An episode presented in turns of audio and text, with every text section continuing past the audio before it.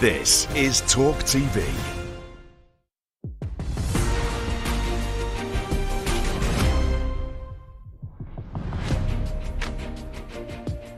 Welcome back. A professor's claiming that a university in London tried to force him out of his job because of his right wing views on things such as trans rights and racism. Professor Eric Kaufmann has now moved to Buckingham University, where he's vowed to launch a new course about so called wokeism. It would be the first course of its kind. Well, a spokesman for Birkbeck University responded to the claim, saying Professor Kaufmann left Birkbeck at his own request as part of a restructure supporting the reorganisation of our academic departments. I'm pleased to say he joins me here in the studio. Professor, thank you for coming in. So you might want to just give a very quick overview of what happened there, and then tell me what you're doing next. Yeah, absolutely. I mean, it wasn't the it wasn't Birkbeck forcing me out. Absolutely not. I mean, what it was was a number of radical staff and students who wanted to try to get me out uh, over a number you of done years. that made them want to get rid of you? I- this was largely over uh, comments on social media where I was critical of uh, various figures in the broadly conceived identity politics or social justice movement.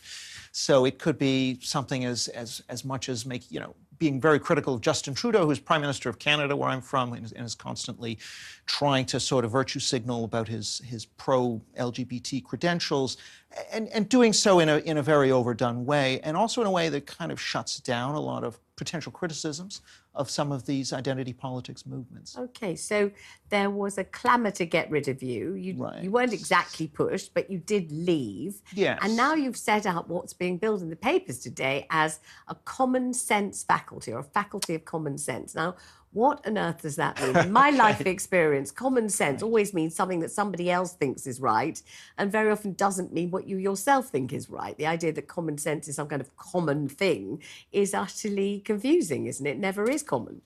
No, that's that's a fair criticism. I mean, what I'm trying to get at here is University of Buckingham is trying to emerge as sort of the UK's main free speech university, where there will be really a true diversity of viewpoints from the right to the left. In general, in the social sciences in Britain, academics lean about nine to one left to right, students about six to one.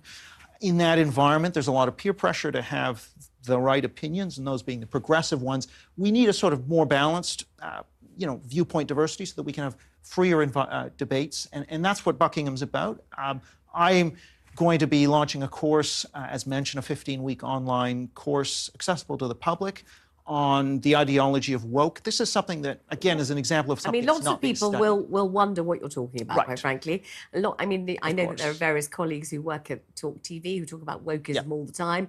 I always wonder whether anyone else cares less about it, or gives it any time or thought whatsoever. You obviously think they do.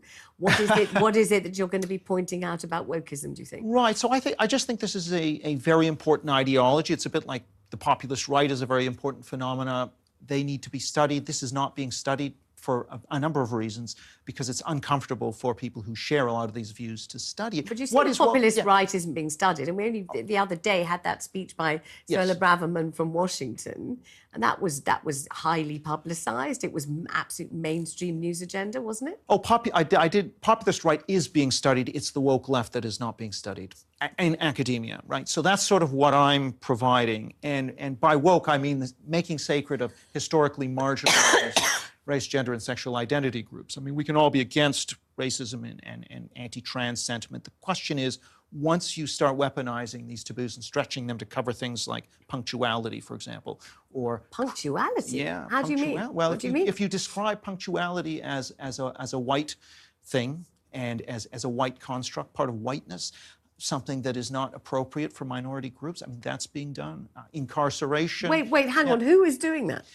Extreme adherents of this ideology are doing that. Yeah. Or they're against standardized testing. They're against any sort of testing that results in unequal results by group could be the SAT entrance test for universities. If, if it results in a disparate impact between, say, black and white, then it's seen as structurally racist. And racist. what will you do about that? Well, I'm not going to address that in particular, but I can be critical of those who claim that an entrance test is structurally racist.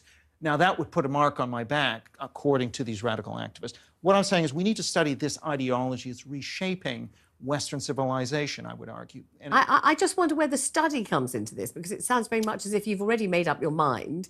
You know precisely where you stand. And what you'll really be doing in this course is standing on a soapbox telling everybody what you think. Is that it? No, I really want to be challenged, and I want everybody to be free to put their views, and that's very difficult to do uh, in in a very progressive leaning academia. But in a more balanced academia, actually, studies do show there is a freer debate.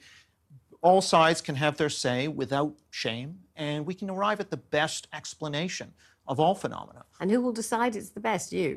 Well, the scientific process is about viewpoints clashing with each other, uh, testing, measuring, falsifying, and arriving ultimately through that process at the right answer. Once you close down and shut down certain lines of inquiry as being in some ways heretical, then I think you narrow the scientific process. Fascinated to hear you use the phrase scientific process about something which sounds ideological, philosophical, and as if it couldn't be any further from science. But the whole thing, very interesting indeed. Is it fair to call it common sense?